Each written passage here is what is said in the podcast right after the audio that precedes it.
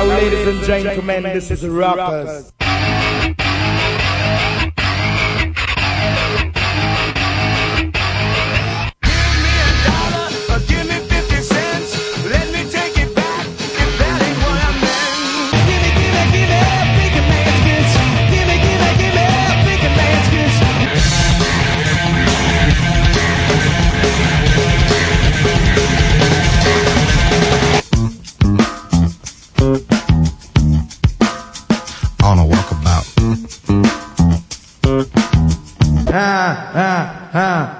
Je vous hais tous.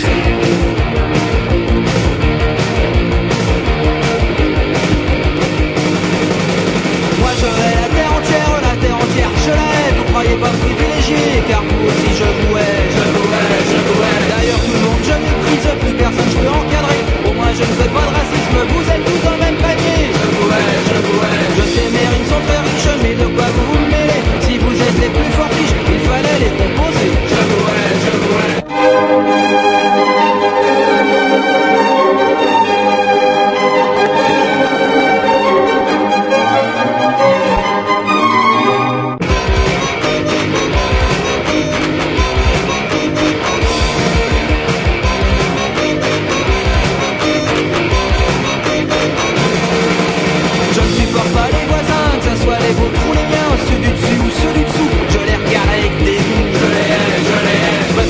Sur les flics, je m'énerverai pour rien. J'ai une très bonne tactique, je les fais mordre par mes chiens. Je les hais, je les hais. Jean-Loup Grossou et Roger Mouillet, sans oublier, et Tom et Grovitch. Ah, il est là ce soir là. Il est toujours là. La semaine dernière, il était déjà revenu de son trekking en Himalaya où il avait porté des crayons et des cahiers pour les petits Tibétains. Et la semaine avant, ah oui, il était en Himalaya pour porter. Il faut bien une semaine pour revenir. La semaine dernière, il était là, d'ailleurs tout bronzé. Surtout en classe touriste. Bref, vous écoutez les Grignou si on est mercredi de 20h 5 quand il y a les boueux jusqu'à 22h précise. Ah oui, alors dimanche... tout le monde n'a pas les boueux. Mon bon Tom et moi n'avons pas eu les boueux parce que nous avons eu la présence d'esprit de tourner. Alors par contre, quand vous êtes devant avec Tom, ça fait un peu peur quand même. On a doublé un train de bus neuf, j'ai cru ma dernière heure arriver. Et cet enfoiré, bon naturellement, il double encore par la gauche, mais alors je vous dis pas, c'est toujours moi qui suis plus près du bus. Vous avez vu l'état de sa voiture là, enfin ça. Vous croyez que c'est pour ça? Bah un petit peu peut-être. Mais elle vaut rien, il va rien se faire rembourser. Bah ouais, je dis, et mettre de la vaseline sur vos ailes, ça sert à rien. Quand ça passe pas, ça passe pas. Quoi qu'on puisse en croire. J'ai cru ma dernière heure arriver. Enfin bref, une émission bourrée dont on vous parlera tout de suite après un petit Dix. C'est ce que tu désires, mais ça ne sert à rien. T'as longtemps cherché à te faire plaisir, mais ça ne sert à rien. Pour ton anniversaire, un très très beau cadeau, ça ne sert à rien. Pour fêter tes 10 ans, y a rien de plus beau, ça ne sert à rien. Je t'offre un bonnet mort, petite sœur. Je t'offre un bonnet mort, petite sœur. Je suis allé gros au manège, mais il y en avait plus, mais ça ne sert à rien. Des vivants, des valides, des normaux, des poilus, ça ne sert à rien. Tu n'auras pas besoin de t'en occuper, ça ne sert à rien. Tu le laisses dans un coin, il ne va pas bouger, ça ne sert à rien. Je t'offre un bonnet mort, petite, je t'offre un bonnet mort, petite.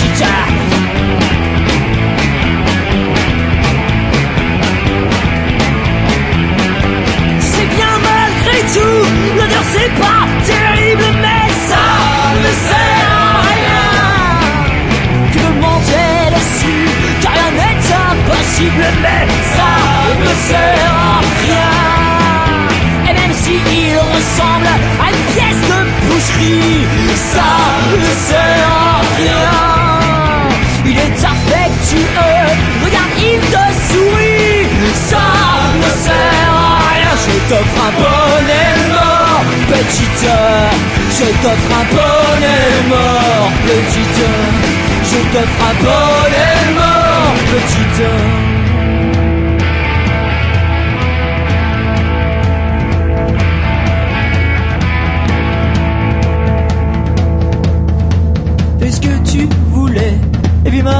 tu chiales, mais ça ne sert à rien. T'aurais peut-être préféré que je te mette une mandale, mais ça ne sert à rien.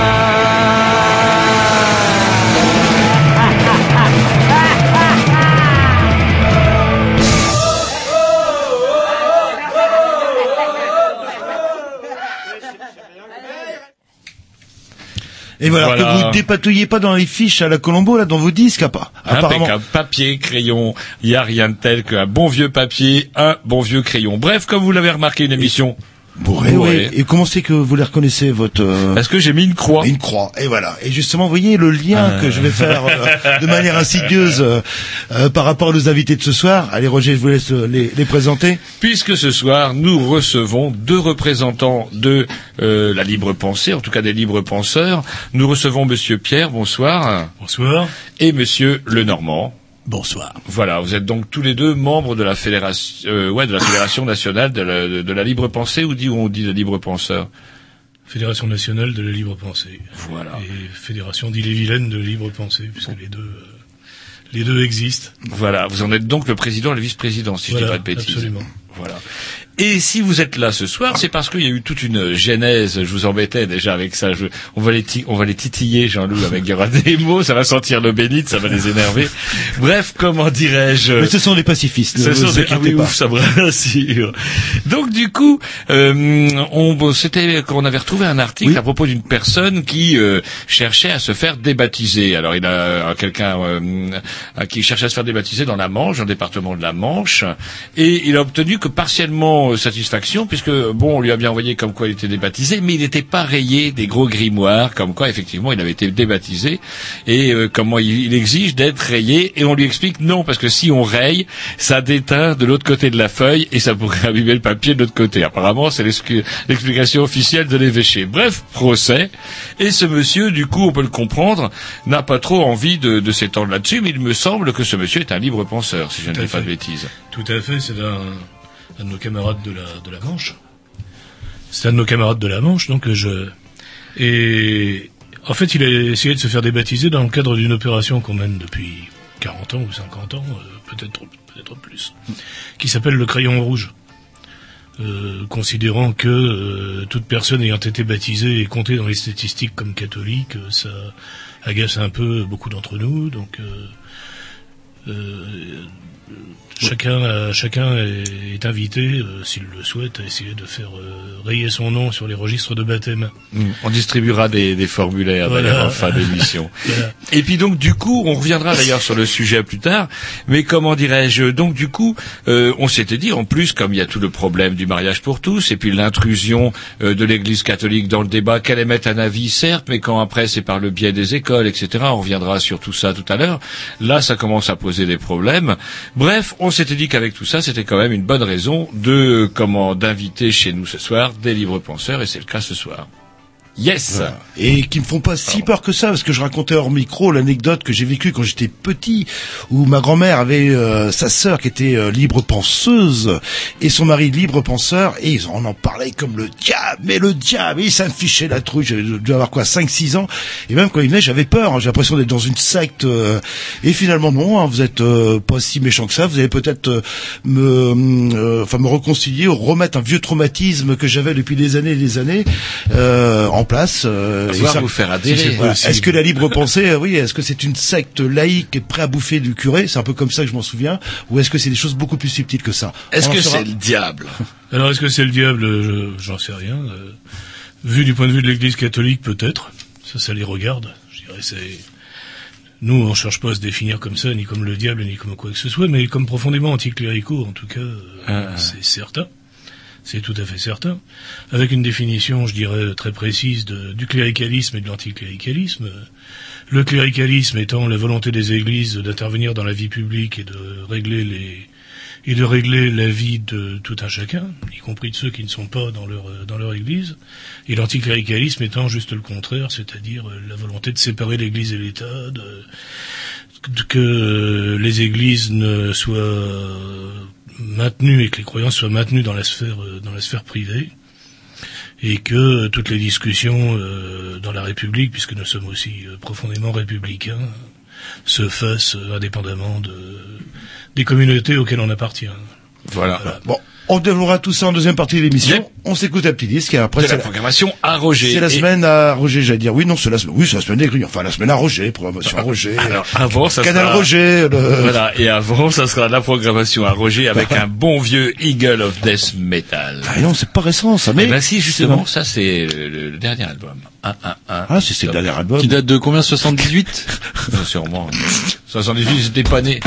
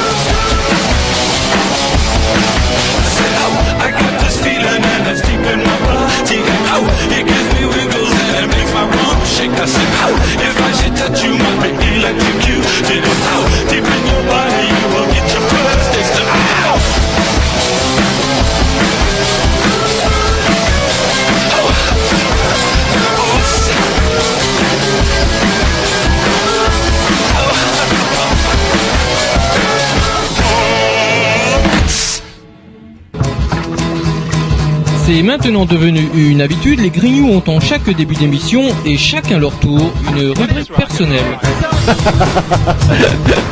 C'est ça en fait, tu vois le truc. C'est ça Philou, t'as tout compris. C'est un petit peu entre le clin d'œil, le coup de gueule du moment, mais aussi le détail de la vie trépidante d'un Grignou. C'est ça en fait, tu vois le truc. Maintenant, le problème va être de savoir qui a l'honneur d'ouvrir le micro aujourd'hui. Et ça, c'est pas facile. Attendez, attends, tu me laisses parler. Ah, on est en train de me tirer par la violence, oh, et ça me coûte. C'est ça en fait, tu vois le truc. Et oui, c'est ça la rubrique perso. On va dire rubrique à... Ah, Jean-Louis, il est en train de noter des choses. Non, bah, justement, pour tout à l'heure. Ah, bah, rubrique à Roger. Roger, avec son track CGT, alors qu'est-ce qui se passe? Bah, il se passe que quand je mange des lasagnes de bœuf, j'aime bien que ce soit des lasagnes de bœuf.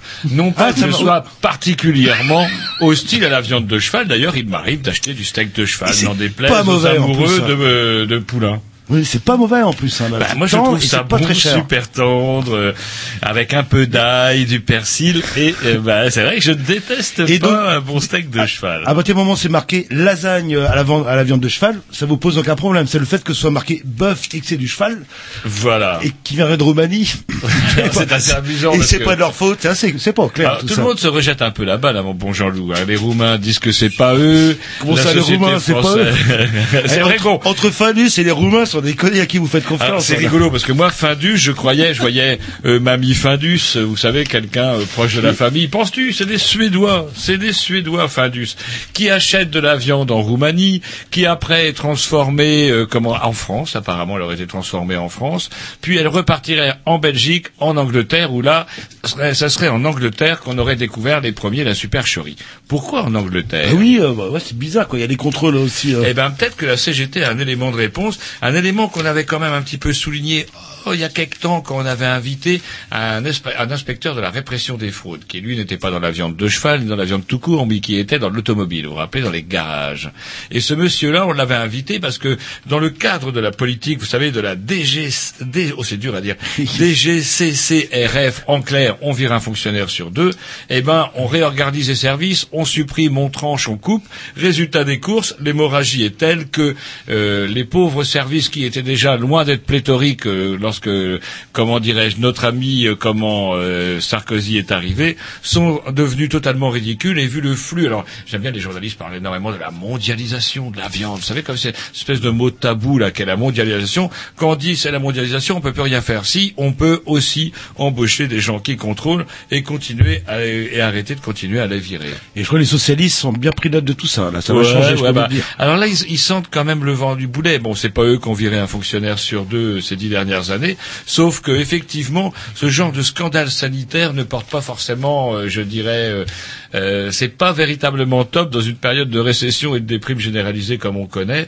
En plus, ça va se traduire par des pertes d'emploi, parce qu'il faut pas rêver, hein, la suspicion va s'étendre à tout le monde, et je ne pense pas quand même que tous les plats préparés, soient dans le même état de délabrement, d'approvisionnement. J'en sais rien.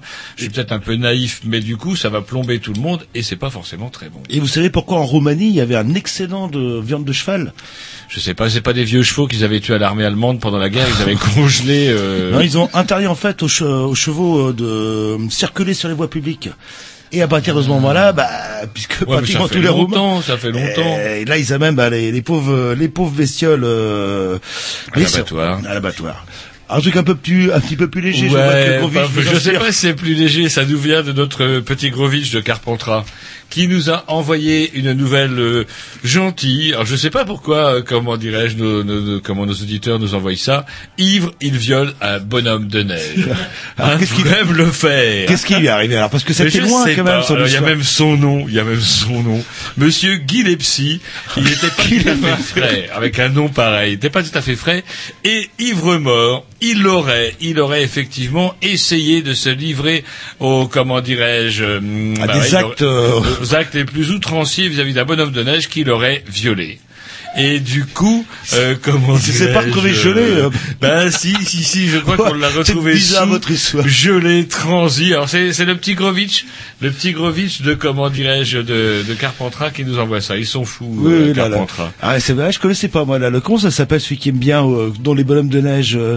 J'en ai fait, mais alors aller jusqu'à effectivement non, j'ai jamais éprouvé la moindre début d'érection avec un bonhomme de neige. Faut vraiment être bourré. C'est une nouvelle d'ailleurs, ça tombe bien, parce que c'est tombé pile poil pendant que on invitait nos invités, à savoir, voilà le pape qui s'en va, et on est heureux de redécouvrir depuis lundi que nous sommes quand même la fille aînée de l'église, puisque les services publics gueulent et dégueulent d'informations sur le pape, quand ça s'est calmé d'un coup. Mardi, on a gobé grave, lundi pas mal, mardi grave, et puis ça y est, le soufflet est un peu retombé, sauf que il va y avoir sa démission, les dernières réunions, les élections, on va bouffer du pape, on en a jusqu'à Pâques, mes amis. C'est quand même une nouvelle qui doit vous réjouir. Chez les bookmakers anglais, en tout cas, ils commencent à faire fortune en pariant sur le prochain. Et moi, qu'est-ce qu'ils disent? J'ai pas regardé les cotes encore. Vous parie que ce sera un pape africain. Voilà, ça j'allais le dire. Je ne sais pas précisé en quel siècle, hein, mais nous libres penseurs, on aimait bien ce pape-là. L'Africain. Non, Benoît. Celui-là était bien. Celui-là il était bien. Ultramontain à souhait, extrêmement. Avec un passé un peu trouble. Extrêmement rigoriste. De toute façon. Oui. Et une nationalité douteuse déjà. Et pas vrai, inintelligent. Hein. Un vrai pape. C'était quelqu'un du point de vue théologique, il faisait là. D'une certaine manière. Voilà, une pointure. Mais c'est vrai que d'un autre côté, c'est pas plus mal. Enfin, moi, je m'intéresse pas trop à ces histoires-là, quoi. Mais quand on voit les dernières images de Jean-Paul II, là où on les c'était pitoyable, quoi, là, il montrait les concepts piqués du nez tout en personne ne comprenait ce qu'il disait, hop, quelqu'un le relève, voilà.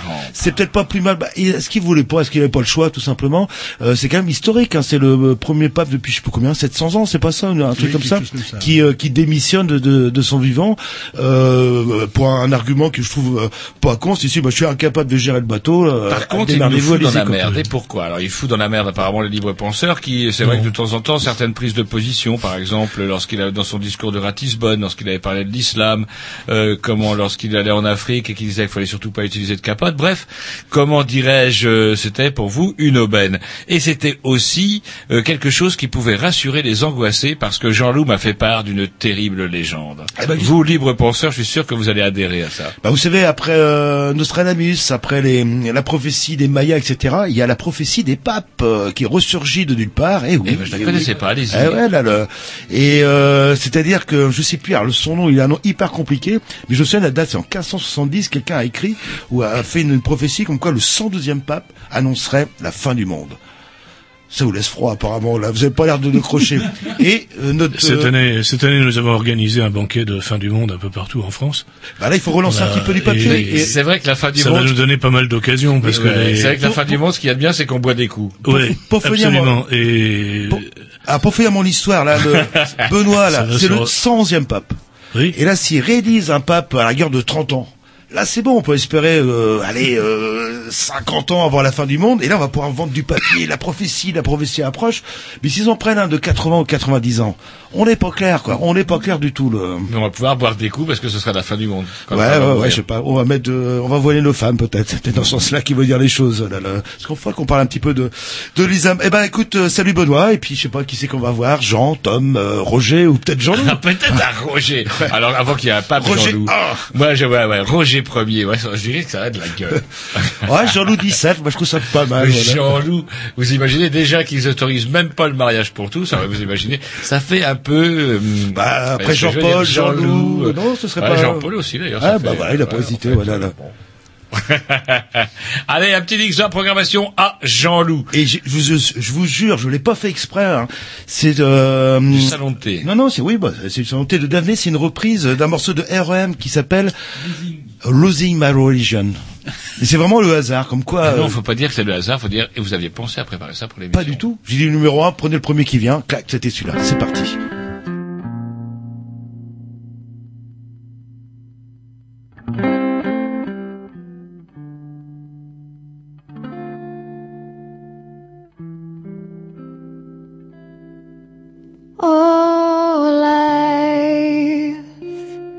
It's bigger, it's bigger than you, and you are not me. The length that I will go to, the distance in your eyes.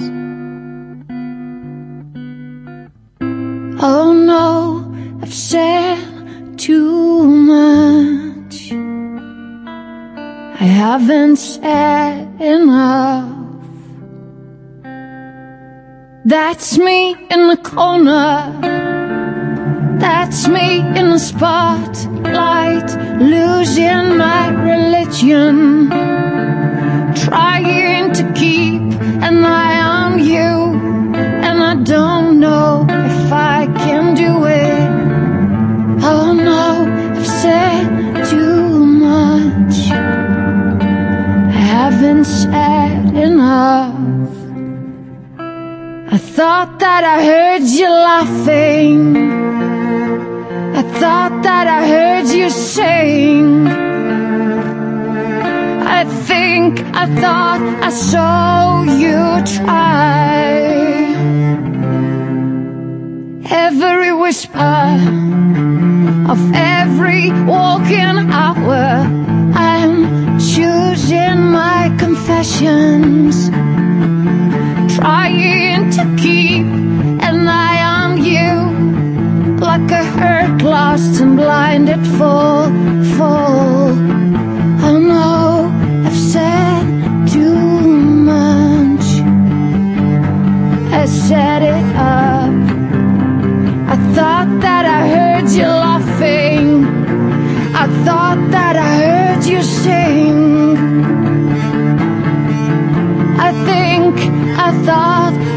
have you tried?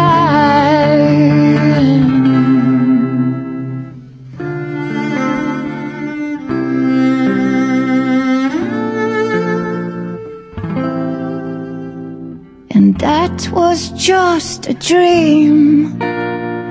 That was just a dream. That's me in the corner. That's me in the spotlight, losing my religion, trying to keep an eye on you. And I don't know if I can do it. Oh no, I've said too much. I haven't said enough. I thought that I heard you laughing. I thought that I heard you sing. I thought I saw you try. And that was just a dream. That was just a dream. Just a dream.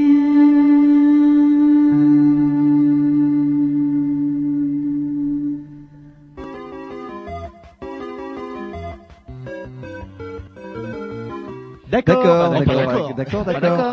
Pas d'accord.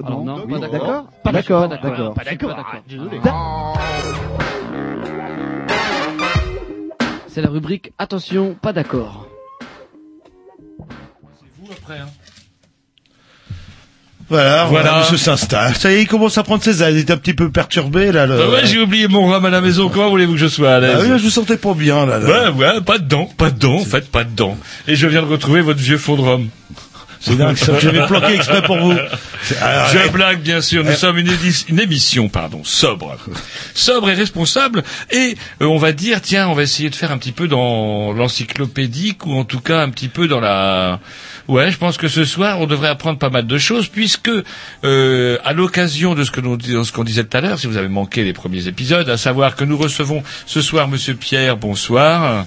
Bonsoir. Et nous recevons Monsieur Lenormand. Voilà, bonsoir, pour nous parler de la libre pensée, rapport à pas mal de problèmes de société qui ne cessent de se poser, se multiplient ces temps-ci, comme par exemple, on parlait tout à l'heure de ce monsieur-là qui n'arrive pas à faire rayer son nom là des registres de baptême de l'évêché de Coutances, je crois. À Coutances, ils sont sévères. Tout à fait. Ça rigole pas à Coutances. Non, mais ça ne rigole nulle part, hein, parce que c'est le premier qui avait réussi à établir une jurisprudence dont on se réjouissait, puisque il s'était avéré à son premier procès, que le refus des évêchés de rayer donc les noms des listes de baptême était contraire à la loi Informatique et Liberté, puisque les registres de baptême sont des fichiers encore en exercice au titre de la CNIL. Et le tribunal en appel vient de casser cette décision et de donner raison à l'évêque. Ce qui nous a valu d'écrire un communiqué national disant est-ce que, en France, fille aînée de l'Église, le droit canon est supérieur au droit civil. Alors, en plus, ils peuvent vous dire que c'est pas un fichier numérique, c'est tout écrit à la main. Eh bien, semble-t-il, ce cas-là est couvert par la loi Informatique et Liberté. C'est complètement dingue, ça. Donc, du coup, en fait, on peut être débaptisé. On va vous envoyer un papier comme quoi vous êtes débaptisé. On devrait pouvoir. Mais vous ne serez pas rayé. On devrait pouvoir. Oui. Mais comme on le disait tout à l'heure, moi j'ai lu un article là-dessus où l'évêché dirait oui, mais ça abîme tous les registres, ça traverse, je sais pas. Oui, ils ont plusieurs arguments. Un autre des arguments, c'est que ce n'est pas du tout un flicage, ni une reconnaissance de catholicisme, mais un état de fait. La personne a, selon eux, été réellement baptisée, et donc c'est une trace historique d'un fait. Ça, c'est la position de repli sur laquelle ils se sont. C'est vrai que c'est grâce aux registres paroissiaux qu'on a pu retrouver une bonne partie de notre histoire, quelque part. Ses ancêtres, autrefois, oui. C'est des archives. C'est vrai qu'aujourd'hui, il y a l'état civil. Avant l'état civil, effectivement, on a recours... Et c'est les Mormons qui vont faire la gueule aussi, là. C'est bien jusqu'à la Révolution de 89, hein. C'est bien ça qui nous a apporté l'état civil qui ne soit pas l'état civil de... Oui, c'est à partir de 1789 qu'effectivement, on est enregistré par les mairies. Alors, on va peut-être revenir, comment dirais-je, on va d'abord vous demander de vous présenter et puis de dire effectivement dans quel cadre et pourquoi vous avez souhaité effectivement vous impliquer auprès de l'association de la libre pensée. Alors, monsieur Pierre, on peut commencer par vous si vous voulez. Alors, tardivement, puisque c'était en 87, donc j'avais 39 ans, c'était pas tout jeune. Et moi, je suis fils d'institutrice laïque et ma mère a, comme on dit, bouffé du curé matin, midi et soir. Donc j'ai baigné. Oui, j'ai baigné dans une. Elle était syndiquée au syndicat national des instituteurs de l'époque, membre du comité d'action laïque et de tout ce genre de choses, quoi. Donc pour moi, c'était un milieu tout à fait normal, mais j'ignorais jusqu'à l'existence de la libre pensée. C'était l'occasion d'une conférence faite par René Labrogère, un ancien président de la libre pensée rennaise, qui était un érudit d'ailleurs tout à fait extraordinaire, qui est venu faire une conférence à Rennes, que j'ai découvert l'existence de cette association et reconnaissant mes idées sur la question, sur la laïcité en particulier, j'ai adhéré aussitôt, quoi. Et vous, monsieur Lenormand ? Moi, j'ai pas tout à fait le même parcours. Je suis plus jeune à la libre pensée. C'est un peu lui qui m'y a amené quand on travaillait ensemble à l'agro. Mais j'aurais pu l'être de façon, beaucoup plus ancienne.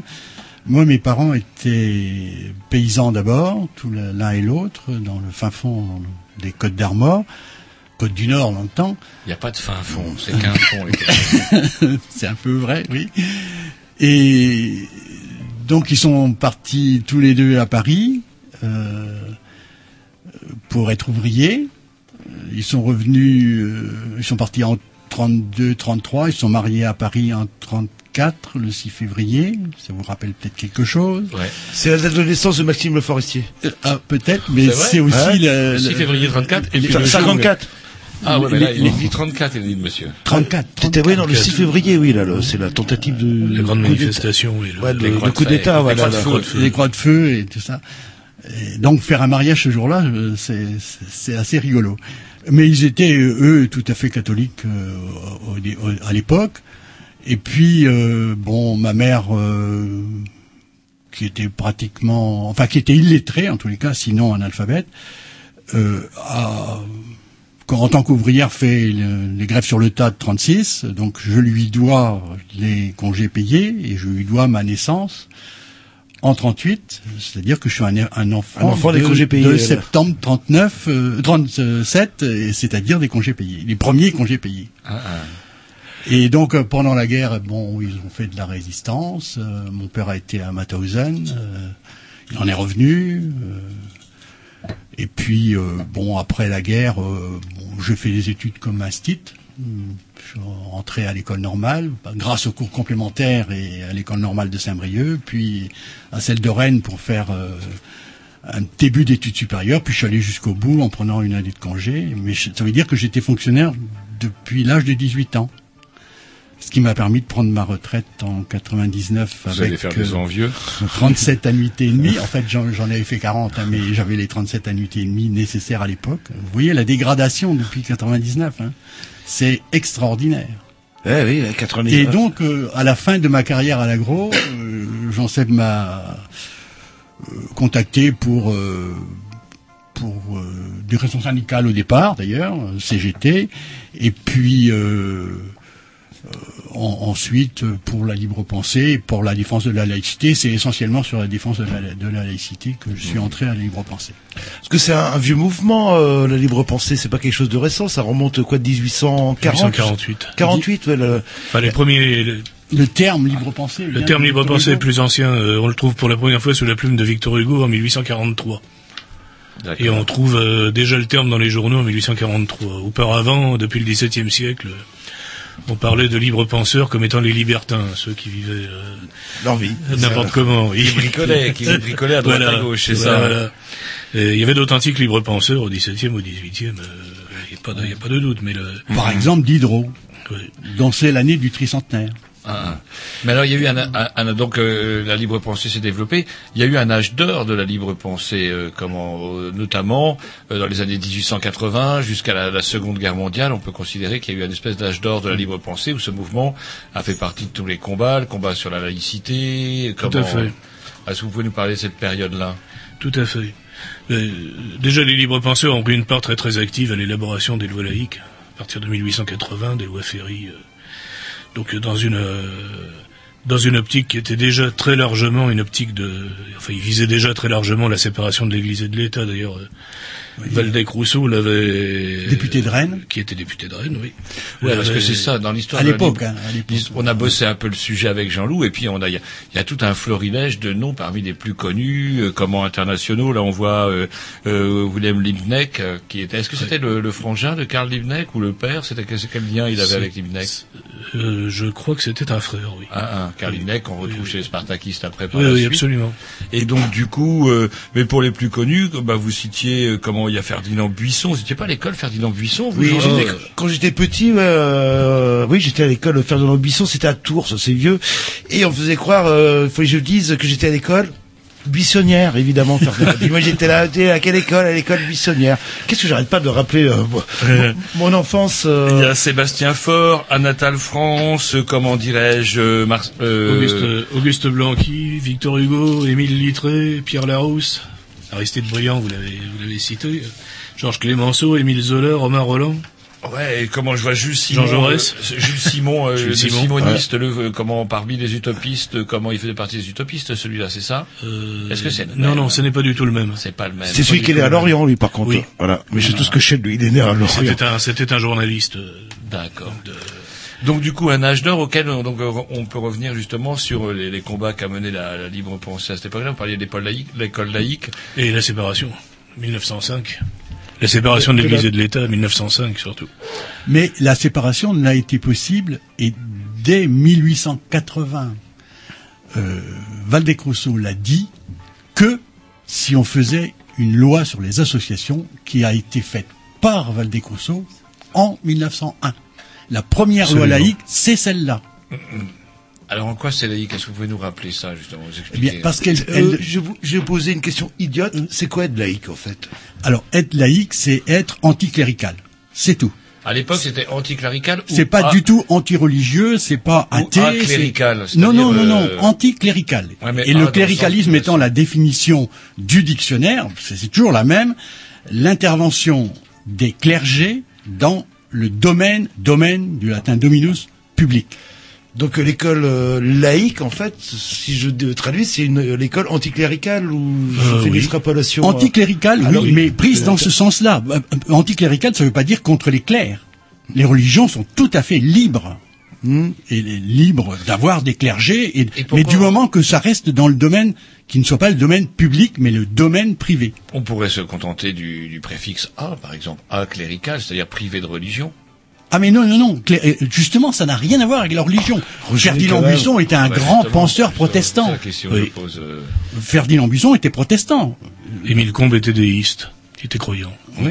Ce qui paraît complètement... Une croyance un peu... Très drôle, mais bon... un peu éthérée, un peu étrange, mais bon... Victor Hugo était croyant, bien sûr, mais pas catholique, mais... écoutez, je vous propose qu'on s'écoute un petit disque, et c'est vrai que par rapport à ma vision de gamin, je tombe un petit peu d'eau. C'est-à-dire qu'on peut être libre penseur et croyant... Ce n'est pas impossible. C'est pas impossible. On s'écoute un petit disque, et après vous allez nous expliquer tout ça.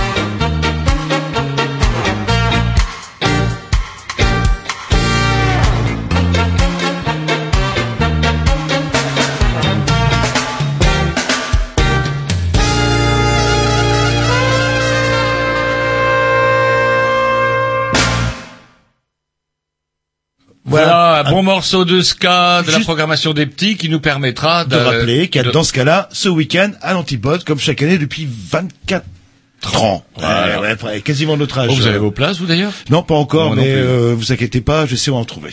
Bon. Toujours en compagnie de Monsieur Lenormand et de Monsieur Pierre, libre penseur. Et en fait, c'est quoi la libre pensée? Est-ce qu'on peut la définir en... Est-ce qu'il y a une définition globale, ou est-ce qu'il y a des libres penseurs ou des... Et des libres pensées. Ouais, alors, ou des libres pensées. Déjà, légalement et très techniquement, c'est une association de loi de 1901, ce qui ne veut rien dire. Mais elle se définit comme une association philosophique et d'éducation populaire. Ça, c'est la définition qu'elle s'est donnée depuis le début. Philosophique, très branchée sur la philosophie des Lumières. C'est un peu son histoire. Donc, sur un certain XVIIIe siècle. La raison, c'est quelque chose qui revient souvent lorsqu'on a bossé un peu le sujet, la raison. C'est une référence, le rationalisme, la raison. C'est quoi pour vous la raison, du coup? La raison, c'est le principe du libre examen. C'est le principe de pouvoir tout examiner et tout remettre en cause sur la base de son raisonnement. Donc c'est exactement comme ça que la définissait Descartes, d'ailleurs, à une époque où il essayait vainement de faire une séparation, dont on ne sait pas d'ailleurs s'il en voulait vraiment, entre la foi, les vérités de la foi et les vérités de la raison, mais Descartes, on peut lui reconnaître au moins d'avoir ouvert une voie à la raison, même s'il n'était pas détaché de la foi à l'époque. Et donc aucun dogme intangible, dans aucun domaine que ce soit. Et justement, lorsqu'on bossait là-dessus, ça nous renvoie à des choses carrément qui sont presque plus physiologiques, et vous êtes quand même, de par votre formation un peu scientifique, j'ai cru comprendre, ces problèmes de dîner et d'acquis. Et si on a bien compris la problématique, il semblerait que chez vous, vous réfutiez tout l'inné et vous mettiez tout l'accent sur l'acquis. Mais du coup, est-ce que c'est pas un peu nous comparer à des pieuvres? J'espère que... Justement, la pieuvre, c'est ça son problème. J'espère que non, parce que scientifiquement, c'est une vision que je ne partage pas du tout. Ah, ça, c'est ce qu'on a trouvé en bossant là-dessus. Alors, pas du tout. Pour une raison qui m'échappe complètement, mais qui tient à la sociologie française, j'imagine, il se trouve qu'en France, la génétique est de droite, par définition, et que l'idée de l'écologie doit être de gauche, là. Oui, pas de droite écolo, en fait. Et que l'acquis est positif. C'est un peu la théorie des vieux behavioristes qui pensaient que l'individu à la naissance était une tabula rasa, une table rase. Bon, les scientifiques à l'heure actuelle savent bien qu'il y a une interaction constante entre les gènes, l'expérience, l'environnement. C'est très difficile à déceler, mais personne, justement, qui ne... à moins d'être très dogmatique, ne peut nier l'influence des gènes. Et alors donc, l'articulation selon laquelle... il y a une idée très stupide, je suis désolé de dire ça, selon laquelle à partir du moment où on laisse une place à la génétique, on serait totalement prédéterminé. Et piloté en quelque sorte par nos gènes... et plus libre de nos actions, mais c'est une absurdité. Mais alors du coup, ça veut dire, lorsque je vous entends dire ça, ça veut dire qu'au niveau de la pensée, ou même des bases de la pensée, libre pensée justement, il y a une évolution, il y a débat là-dessus, parce qu'apparemment c'est pas le cas chez tous vos confrères, en tout cas, ou comment on pourrait dire, co-associés. La libre pensée n'a pas de doctrine achevée sur cette question-là. Nous avons plutôt tendance à laisser les scientifiques en débattre. Puisque là, c'est vraiment un problème scientifique. Quelle est la part des jeunes et la part de l'acquisition? Nous voudrions pas être dogmatiques sur cette question. Alors, est-ce que je pourrais être plus précis en parlant de déterminisme, alors, justement? Oui. Alors, c'est plus au niveau du déterminisme que vous opposez. C'est quoi, Roger, le déterminisme? Commencez à utiliser des mots compliqués. Ils vont sûrement nous le dire, puisque, comment dirais-je, ils en parlent. Est-ce que les enfants d'ouvriers sont destinés par déterminisme à être des ouvriers, ou est-ce que les enfants de patrons sont destinés à... c'est ça le présupposé déterminisme. Ben non. Et si vous faites un système de sélection dans la population qui sélectionne avec les mêmes critères, exactement les mêmes critères, une part d'ouvriers importantes, puisque forcément il y en aura plus que de patrons, eh ben, vous aurez, par exemple, dans ma génération, ça a été fait, ça a disparu maintenant complètement, mais dans ma génération, ça a été fait. Moi, on était sélectionné par l'éco complémentaire et par les écoles normales, ou par les petits séminaires pour ceux qui allaient... Les petits séminaires, attention à ce que vous dites. Hein, là. Oui, mais non, moi, c'est pareil. Vous sortiez des médecins, d'un autre côté, vous sortez des instituts, mais dans ma génération, dans mon année, si vous voulez, on a été 100% de profs de fac qui ont été recrutés, 100%, vous disiez bien, 3 sur 3 en biologie, qui ont été recrutés par ce système-là, quoi. Et forcément, là, ces gens-là venaient de la classe ouvrière, parce que même dans les cours complémentaires, les enfants de nos instits n'étaient pas avec nous. Et ils étaient au lycée de la ville voisine. Et vous disiez aujourd'hui, c'est plus vrai, en fait. C'est plus vrai du tout. C'est-à-dire que le fils d'ouvrier va rester ouvrier. Il a toutes les chances, en tout cas. Parce que je sais pas s'ils sont d'environnement culturel. Ou employés. Non, c'est parce que les critères de sélection ont été complètement pervertis, c'est tout. On n'apprend plus maintenant. Là, il y a un gros problème là que Payon est en train de masquer avec des conneries. Il y a un problème énorme, c'est que les instits de maintenant, les jeunes instits de maintenant, ne savent pas faire une division. À 4 chiffres et 3 chiffres. Il y a une machine à calculer, monsieur. Quand on ne sait pas faire une division à la main, on se trompera sur la machine à calculer et on ne saura jamais faire une règle de 3. Ce qui peut être embêtant en cas de guerre nucléaire ou ce genre de choses. Non, mais vous dites ça tout de suite, vous parlez de guerre nucléaire. Là, vous savez faire une division, vous ? Ouais. Et une règle de 3 ? Non.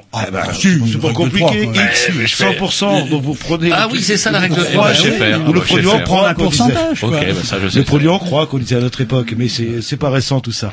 Et je voudrais revenir aussi, alors, parce qu'on s'est éloigné un petit peu du sujet, moi, j'imaginais, en fait, les libres penseurs comme des athées 100% purs et durs, et en regardant un petit peu sur Internet, en fait, on peut être agnostique ou déiste, c'est-à-dire croire une puissance supérieure qui est pas forcément Dieu, mais qui régit un petit peu le monde et être libre penseur. Est-ce que c'est un courant de pensée global ou est-ce que vous partagez en fait Je pense que la plupart des libres penseurs sont athées, mais je veux dire c'est pas une obligation. Ce qu'on demande c'est croire en Dieu, c'est pas incompatible. C'est pas forcément un dogme, c'est indémontrable. Donc en termes de raison et en termes de liberté de pensée, liberté de conscience. Donc, aucun des comme, deux pour moi c'est une question. Pour moi, comme c'est une question absurde, l'existence de Dieu. Mais ça c'est mon. C'est mon. Il vous regarde. Attention à ce que vous dites. C'est mon point de vue personnel. Comme c'est une question absurde, on a peu de chances de la réfuter. Et donc, comme disait Bertrand Russell, qui était un libre penseur très connu, moi je vous garantis que la théière de ma grand-mère a été satellisée entre Mars et Jupiter et qu'elle tourne sur une orbite à cet endroit-là. Prouvez-moi que c'est faux. On y arrivera peut-être un jour, mais c'est quand même très difficile de démontrer qu'il n'y a pas de théière qui tourne entre l'orbite de Mars et celle de Jupiter. Et donc, c'est très compliqué. Démontrer l'inexistence du Père Noël est aussi une entreprise très complexe. Bon, donc vous voyez ce que j'en pense. J'ai pas de faiblesse en ce qui me concerne sur la. Mais par exemple, il y a eu un débat très très important récemment à la Libre Pensée parce que on adhérait chez nous quelques protestants libéraux. Protestants libéraux, c'était quasiment un retour au giron puisque Ferdinand Buisson était un d'entre eux. Et là, et il a été président de la Libre Pensée. Il a été président de la Libre Pensée, oui. Mmh. Et là, ça a posé quelques problèmes, bon, qui ont fini par se résoudre par une discussion longue et un peu acharnée, quoi, justement, sur ce que nous sommes, nos racines, voilà. Et est-ce que dans la Libre Pensée actuelle, par exemple, on a posé la question, est-ce qu'on pourrait encore admettre des gens comme Spinoza, oui, comme Kant? Comme Spinoza, des gens qui étaient déistes, etc., et qui ont quand même compté incroyablement dans la philosophie des libres penseurs, quoi. Et en iste aussi, parce qu'il y a beaucoup de istes dans les libres pensées. C'est quoi un rationaliste ? Ah, c'est quelqu'un qui est partisan du libre examen et de l'utilisation de la raison. Ah, c'est-à-dire il faut prouver par A plus B pour... Oui, et qui pense que... C'est pas si simple que ça. C'est basé sur les principes de la logique. C'est tout. C'est-à-dire que A égale A, chaque chose doit avoir, ou chaque concept doit avoir une définition et une seule. A ne peut jamais être égal à non-A. On ne peut pas être et ne pas être. Dieu, par exemple. Et un effet a toujours une cause, et les mêmes causes produisent les mêmes effets. Et là, Roger, on l'entend plus. Ça fait j'écoute, je prends des notes. Là-dessus, on pourrait débattre, parce que je suis pas d'accord avec Michel Lenormand, par exemple. Allez, dites-nous pourquoi vous êtes pas d'accord. Parce que moi, je suis très, très marqué par une philosophie qui est celle de Hegel, qui est la philosophie de la dialectique. Et Hegel pensait que la logique formelle ne sert strictement à rien dans le monde réel, parce qu'il est impossible de trouver un concept qui ne soit pas en même temps son contraire. Et je pense que c'était très profond. Et alors du coup, ça nous repose le problème du être et du non-être aussi. Absolument, oui. Absolument. Oui, mais... Vous allez nous fiche mal au crâne. On va peut-être s'écouter un petit Dix, et puis après, comment dirais-je... Je sais pas, la psychologie, par exemple, il y a rien de rationnel. Est-ce que cette séance, science, j'ai du mal à dire, comment vous dites, cette séance, j'y arriverai pas. Est-ce que la psychologie, la psychiatrie, etc., c'est pas rationnel, en fait, ce sont que des théories. Est-ce que ça convient à la libre pensée? Est-ce qu'elle est acceptée ou pas? Si vous demandez aux psychiatres et aux psychologues, à l'heure actuelle, ils sont tous convaincus qu'ils sont en train de faire une science. Une science, vous le dites mieux que moi, là. Ils sont convaincus qu'ils font une science et ils essayent de se rapprocher autant que faire se peut, ce qui n'est pas facile dans l'espèce humaine et sur des problèmes aussi complexes que notre cerveau et notre pensée, qu'on connaît finalement encore très mal. Et ils ont du mal, mais c'est quand même une volonté qui existe. Et en plus, au moins chez les psychologues, je dirais les plus rationalistes. À part ça, il y a des écoles diverses de psychanalyse qui sont parfois un peu étranges, quoi. Mais Freud lui-même était un rationaliste. Parce que au niveau justement, ils le savent très bien, des fonds de commerce, des gens qui ont des soucis, c'est aussi des gens qui croient en Dieu notamment. Ça, le journal de 20 heures, c'est ce qui rapporte le plus de gens, de clients chez les psychiatres. Probablement. On s'écoute un petit Dix. Arrêtez le journal de 20h, Roger, arrêtez. Ça fout des angoisses. Un petit Dix sur la programmation à qui? À moi. Yes, c'est moi, donc bon, ça va être un peu du pur rock'n'roll The Urge.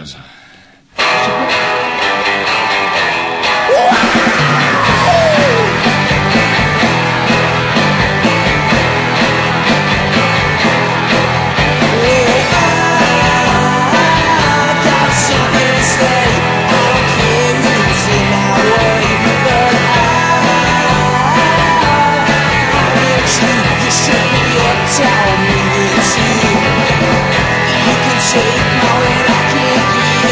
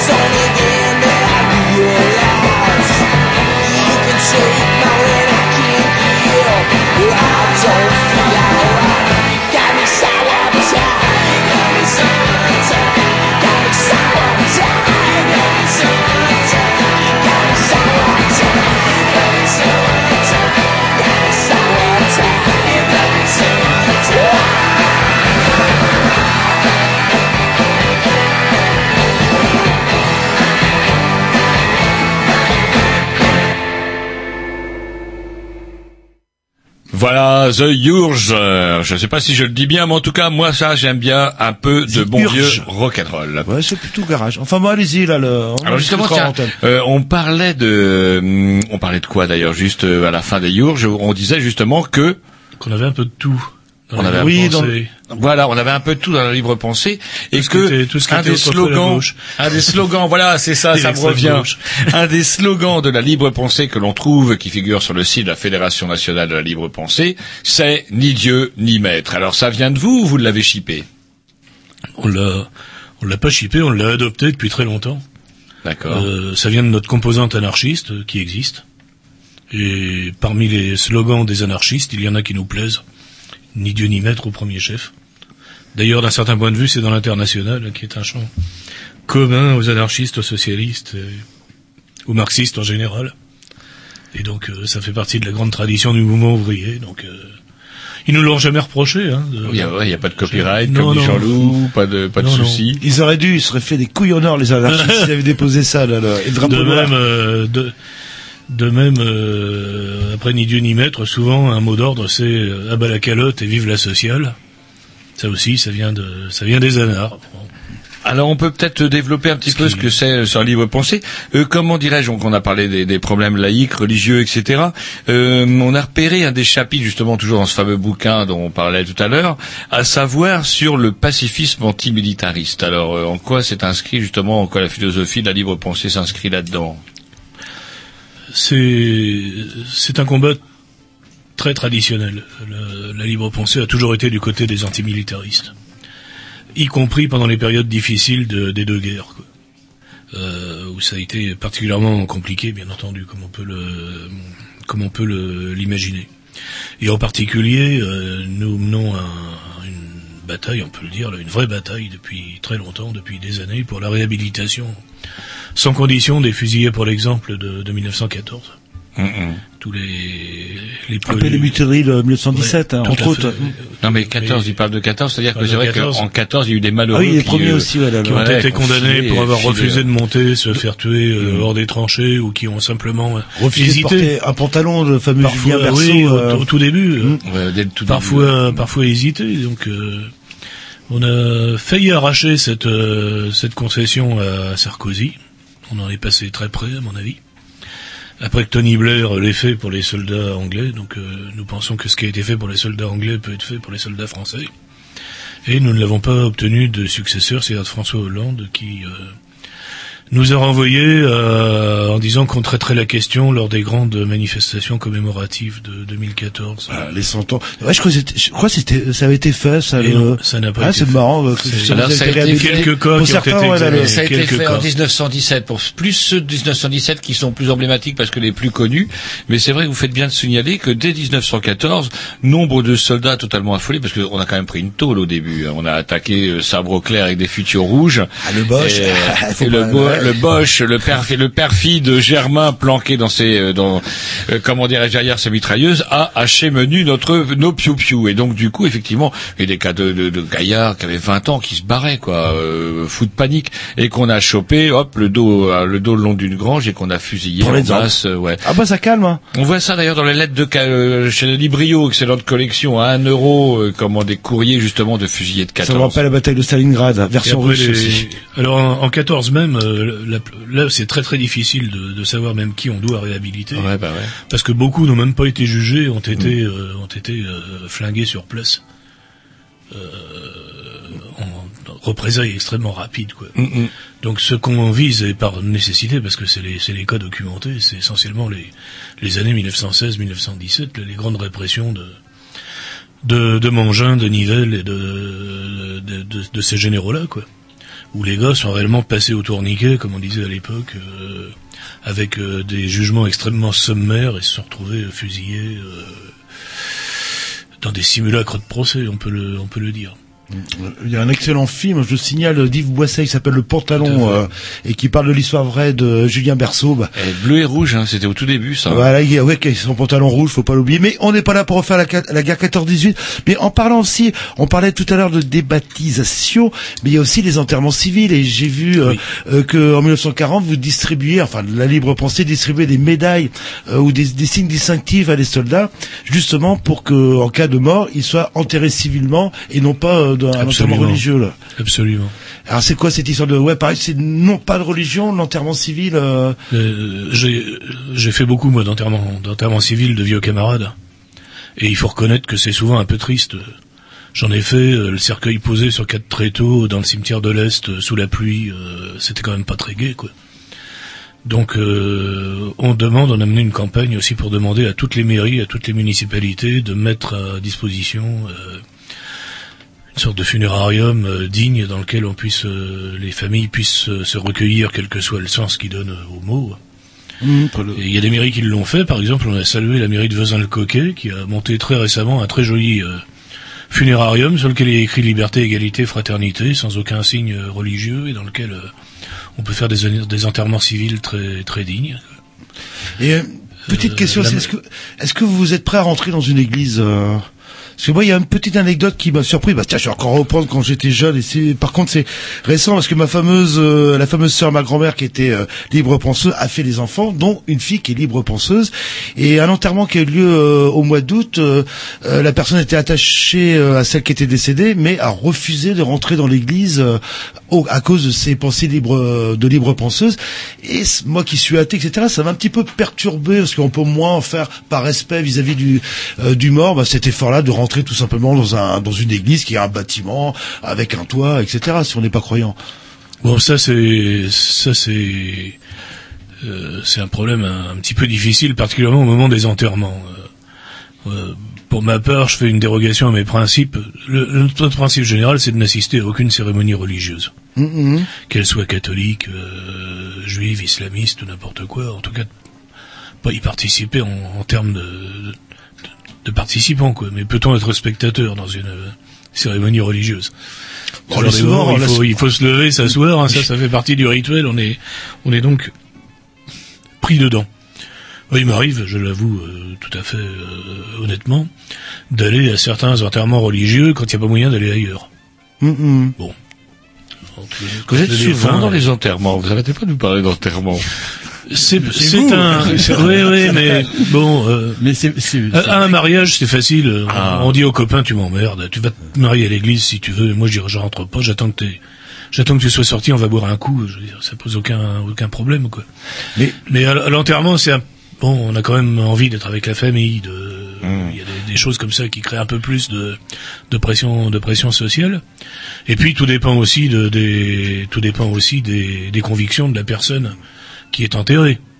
Quand la personne qui est enterrée voulait être enterrée religieusement, à la limite, c'est sa volonté, c'est sa pensée, on a rien de spécial à dire. Par contre, il nous est arrivé d'intervenir contre les héritiers qui voulaient faire enterrer religieusement des gens qui avaient demandé expressément par testament à ne pas être enterrés religieusement. Et dans ces cas-là, on a les testaments, nos adhérents qui le souhaitent. Oui. Et vous êtes intervenu dans l'enterrement, vous avez arraché. Non, vous n'avez quand même pas arraché. Ça nous est arrivé d'enlever les crucifix, oui. Ça nous est arrivé d'enlever les crucifix, oui. Mais ces enterrements civils, il n'y a pas de raison. C'est une question de respect de la personne. Si la personne a dit je n'en veux pas. Je ne veux pas d'un signe religieux. Respecter les volontés d'un défunt, c'est encore continuer à respecter la personne qu'il a été. Mais pour les enterrements civils, est-ce qu'il manque pas de lieu? En moins une église, les gens peuvent se réunir, etc. Et moi, j'étais dans quelques enterrements civils. Ça durait 3 minutes 20. C'était triste quelque part, dans le sens, on s'attendait à un discours, à quelque chose, ou à un cérémonial ou quelque chose comme ça. Ou est-ce que je suis victime de mon éducation? Non, mais vous voyez, souvent dans les crématoriums, par exemple, c'est tout à fait possible. Il y a un lieu de recueillement, on peut faire... des crématoriums, vous rigolez, vous étiez au mois de septembre. À Montfort. Oui, mais je parle de Rennes, mais bon, vous habitez un petit peu plus dans la Bretagne profonde, le crématorium, il est à 70 km, c'est pas évident. Carré. Ou carré, ouais, là, le... Mais... il nous paraîtrait tout à fait normal que toutes les municipalités puissent avoir un lieu neutre et républicain dans lequel on puisse faire des discours, comme vous dites, voilà, mettre des bouquets de fleurs. C'est pour ça que vous parlez de Vézin de Coquet, mais Jean-Loup n'avait pas écouté tout à l'heure. Voilà. Non, mais Vézin de Coquet, ils l'ont fait, et je salue encore une fois la mairie de Vézin de Coquet pour avoir fait ça. Mais qu'il manquait de lieux, tout simplement. Il manque des lieux. Là, mes deux parents ont eu un enterrement civil. Et c'est vrai que ça s'est passé dans les deux cas dans le cimetière, et c'est tout, avec le discours du maire. Enfin, ça a duré pratiquement aussi longtemps qu'une cérémonie. Bon, ils avaient une histoire. Hein. Ma mère est morte à 97 ans et mon père à 89. Il y avait de quoi raconter, quoi. Il y avait plusieurs...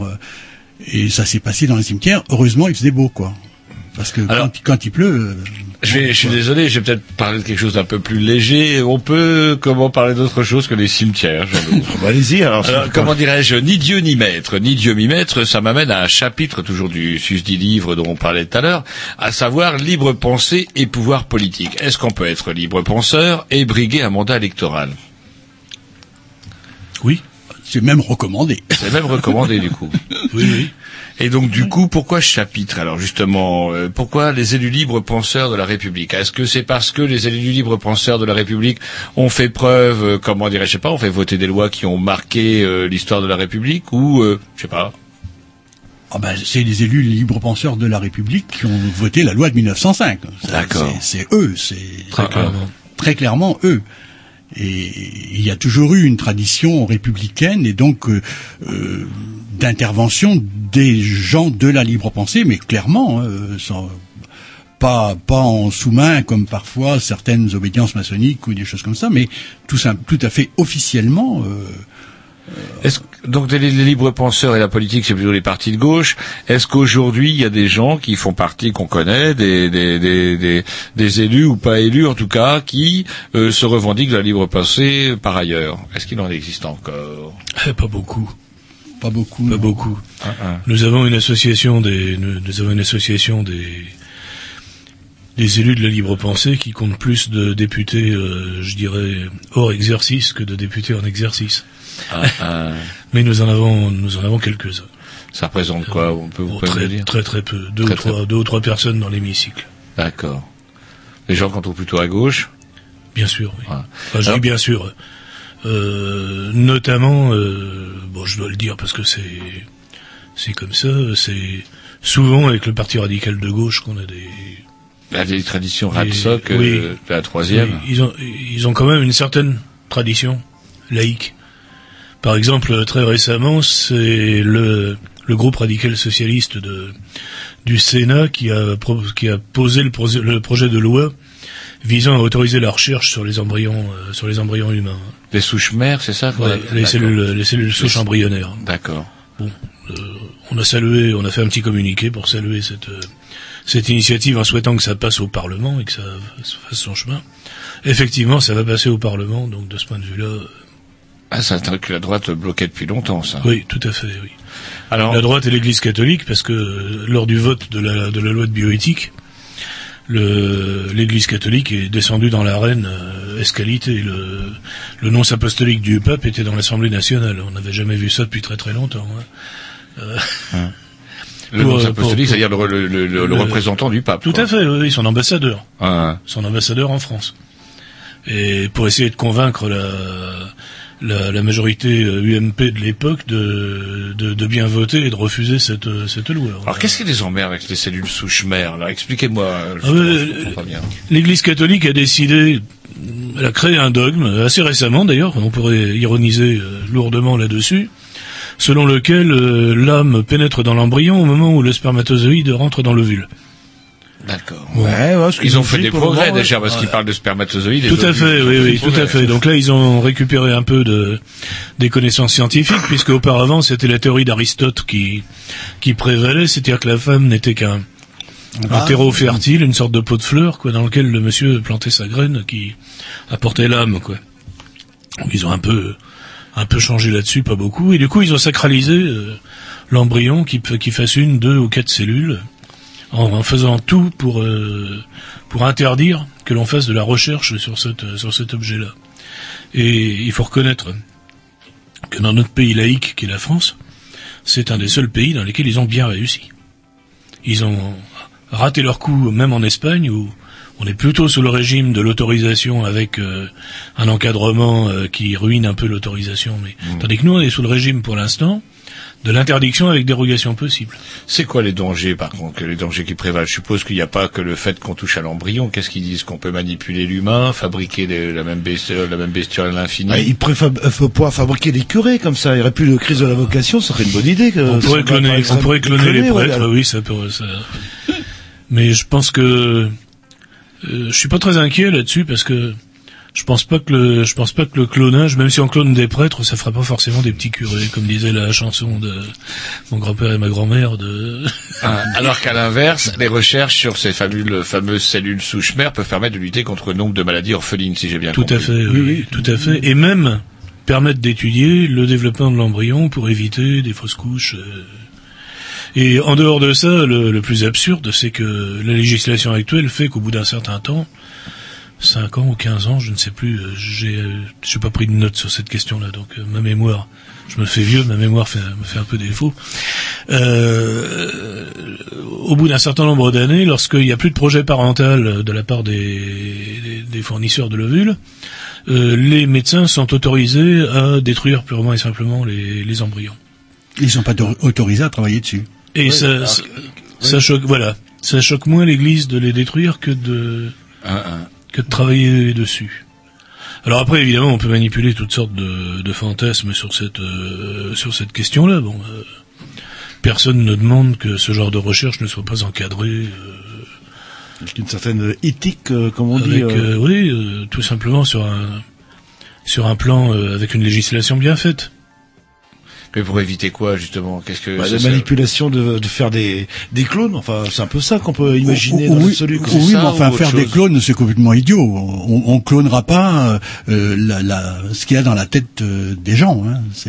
Donc on peut cloner un physique, mais après c'est l'environnement, l'éducation. Oui, bien sûr, c'est l'essentiel de ce qui entre dans la tête, c'est l'éducation, c'est l'histoire. C'est comme l'histoire des jumeaux, ils sont quasiment pareils, mais c'est pas tout à fait le même caractère. Tout dépend comment ils ont été élevés. S'ils ont été élevés séparément, chacun a son histoire, et l'histoire imprime bien évidemment beaucoup de choses dans le comportement et dans la personnalité humaine. On nous fait des plans terrifiants sur les clones. Je veux bien, mais c'est un peu du fantasme quand même, parce que le jour où vous irez boire une bière au café du coin avec un clone de 35 ans, il vous dira peu qu'il a un clone, hein. Vous aurez un gars avec une casquette ou pas d'ailleurs, qui vous parle gentiment et avec qui on pourra boire une bière, bon. Ouais, puis il y a assez d'êtres humains sur Terre avant qu'on pense les nourrir. Au demeurant, on voit mal l'intérêt de la chose. Ça paraît un peu une absurdité, mais quand on pense que ça a été considéré et traité comme crime contre l'humanité, je trouve qu'il y a là une démesure absurde mentale. Et dans le même ordre d'idée, quand on pense que on envisage cette année 2013 de supprimer le mot race de la Constitution, je crois que la discrimination entre les races est interdite. Supprimer le mot race parce que sous prétexte, en disant les races ça n'existe pas. Ouais, c'est complètement idiot quoi. Quand on est biologiste, on sait très bien que les races existent. Enfin, ça existe la race humaine parce que pour moi il y avait Homo sapiens sapiens. Pas la race humaine. L'espèce humaine, d'accord. C'est Homo sapiens sapiens. Mais dedans, il y a des noirs, des rouges, des jaunes, il y a des sémites, c'est des races. C'est évident que c'est des races.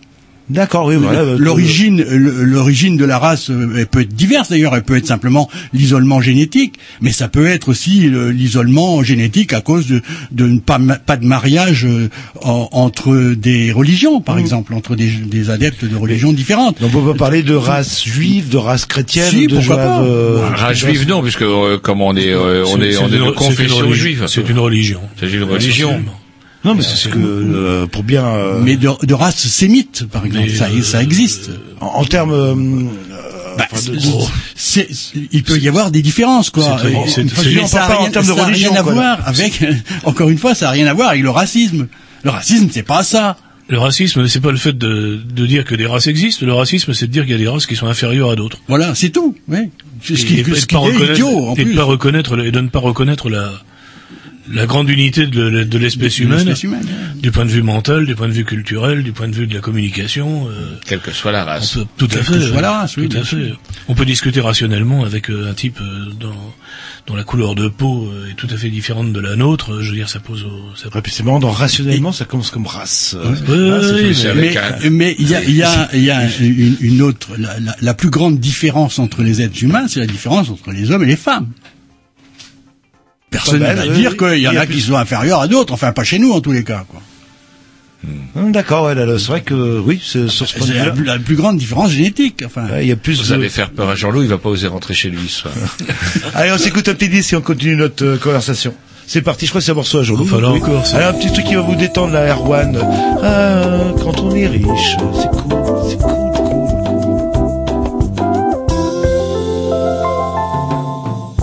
Quand on est riche, on est bien. Bien dans son corps, on a bon teint. On peut s'économiser, on n'est pas là à transpirer. Quand on est riche, on sent bon. Quand on est riche, on est heureux. Très. On vit dans un cocon moelleux. Même si on est vieux et petit, on plaît aux femmes jeunes et jolies. Quand on est riche, on est beau. Quand on est riche, on fait pas le ménage. Non, enfin, on peut quand on veut partir en voyage. On a un 4x4 imposant, alors on peut rouler sans peur. En cas d'accident, c'est l'autre qui meurt.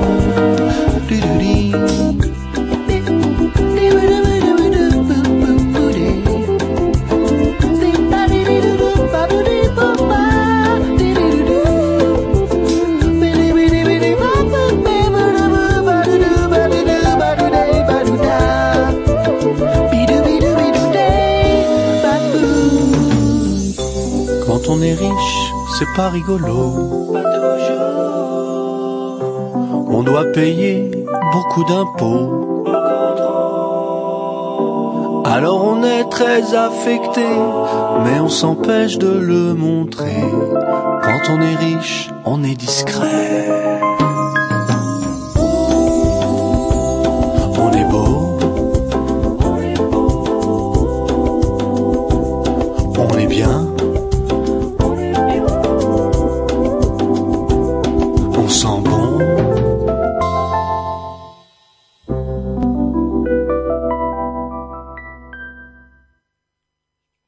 Voilà, vous n'avez pas eu le temps de manger vos frites molles. Des roues et en voie de disparition Alors, une petite question plus générale. On parlait donc d'un âge d'or. On vous disiez qu'il n'y avait pas, il y avait un petit peu plus beaucoup de représentants politiques, en tout cas au niveau de la Chambre des députés, qui revendiquaient haut et fort leur appartenance à Libre Pensée. Qui adhère aujourd'hui à Libre Pensée? Qui adhère à la Libre Pensée? Y a-t-il un profil psychologique particulier du libre penseur? Y a-t-il un nombre d'adhérents d'âge, par exemple? Est-ce que vous êtes nombreux? Travaillez pas pour les RGR. Vous êtes juste à la radio, là. C'est une association de l'ordre de 4000 adhérents en France. Une cinquantaine en Ille-et-Vilaine. Vous êtes surreprésenté. Petite association. Non, pas spécialement. Ouais, c'est pas la plus grosse fédération. Il y a des fédérations avec, nos adhérents sont, je sais pas comment les définir. L'âge, au niveau de l'âge, par exemple, est-ce que les gens au niveau de l'âge, retraités, actifs, est-ce que il y a des jeunes comme nous, par exemple? Ça devient un problème qu'on manque un peu de jeunesse dans la libre pensée. Et c'était un mouvement qui était relativement puissant avant, parce que il y a pas mal d'hommes politiques qui étaient représentés. Et une question, je vais vous profiter pour vous la poser. On en parlait hors antenne. Est-ce que finalement, avec l'évolution de la société, vous n'avez pas perdu votre fonds de commerce? je m'entends que on est dans une société de moins en moins religieuse, de moins en moins croyante, etc. Et que bouffer du curé, entre guillemets, aujourd'hui... vous enfoncez quelque part des portes ouvertes, et ce qui fait qu'il y a moins d'adhérents. Ou qu'il y a moins de curés à bouffer, tout simplement. Non, je ne crois pas, parce que la conséquence logique du fait qu'il y a de moins en moins de croyants, de moins en moins de curés, de moins en moins de vocations, ça devrait être que l'Église a de moins en moins d'influence dans la société. Et donc vous avez gagné. Oui, mais on devrait avoir gagné. On devrait avoir gagné, mais c'est pas du tout ce que l'on observe. C'est que, au contraire, les concessions faites contre la laïcité sont quand même énormes, considérables, de plus en plus par les pouvoirs publics en France, et pire encore par l'Union européenne, qui est une véritable, enfin, qui a des références catholiques et religieuses absolument et encore, incroyables. On a échappé aux références chrétiennes dans la Constitution européenne. Je crois que je sais plus quelle tordue droite de chez nous. Je me demande si c'est pas Giscard qui voulait que ça soit. On y a échappé, mais c'est resté pire. C'est resté sous forme de tradition spirituelle. Oui. Et si je vous parle d'islam, des juifs, etc., tout ça dans le même panier, ou il y a que les curés ou l'anticléricalisme, vous utilisez des mots compliqués, ça vaut pour toutes les religions. Ça vaut pour toutes les religions. Il n'y a pas de religion sans clergé. C'est toujours un clergé. Dans l'islam, il n'y en a pas vraiment de clergé. Les imams, qu'est-ce que c'est? Chez les protestants, il n'y en a pas, on peut pas parler d'un clergé. Les pasteurs, qu'est-ce que c'est? C'est pas organisé, c'est pas sous la domination d'un chef. C'est pas le même. Il y a toujours, c'est vrai que c'est pas le même degré de clergé. C'est tout à fait vrai que l'islam est beaucoup plus décentralisé. C'est vrai, s'il y avait l'équivalent d'un pape, pour l'islam, il y a peut-être que les sunnites et les chiites se foutraient moins sur la gueule, tout simplement, quoi, là. On peut toujours rêver. Alors justement, est-ce que ça n'a pas été... Il n'y a qu'à voir à quel point les protestants et les catholiques sont restés en paix pendant des années. Moi j'ai l'impression, par contre, que effectivement, alors, je me trompe, hein, on a pu le constater, il y a 2 ans notamment, alors il y a eu une pièce de théâtre TNB, il y a eu un bordel de manif terrible où les gens de Civitas, tout le monde est venu faire le con à Rennes, et après il y a eu des contre-manifs, ça a duré plusieurs jours, et ils ont notoirement perturbé la tenue de ce spectacle, et on a un peu baissé la garde. Est-ce qu'il n'y a pas non plus de la part d'une certaine gauche, le fait qu'effectivement le combat pour la laïcité, l'égalité hommes et femmes a été un peu perdu de vue au nom du politiquement correct. J'en veux pour preuve le NPA lorsqu'il fait candidater une députée, une candidate, je crois que c'est aux européennes, ou aux municipales, une candidate avec un voile. Est-ce que d'une certaine gauche, on a un peu quitté l'athéisme? Ou est-ce qu'on n'est pas dans politiquement correct? S'il y a bien le NPA, un parti que je pensais être anti-religieux, en tout cas c'était le NPA, en fait, foin du tout. Vous êtes des libres penseurs, vous n'êtes pas non plus adhérents ou militants du NPA. Non, mais justement, c'est pour ça que je leur pose la question. Pas du tout. Pour moi, le problème majeur, c'est que ce sont les grands partis de gauche qui ont abandonné la laïcité. Et notamment d'une façon tout à fait dramatique après 1980, quand l'école privée. Tout à fait. En 84. Quand en 84, Monroy a avoué qu'ils auraient pu abolir les lois anti-laïques en une nuit, et qu'ils ne l'ont pas fait, qu'ils ont choisi de pas le faire.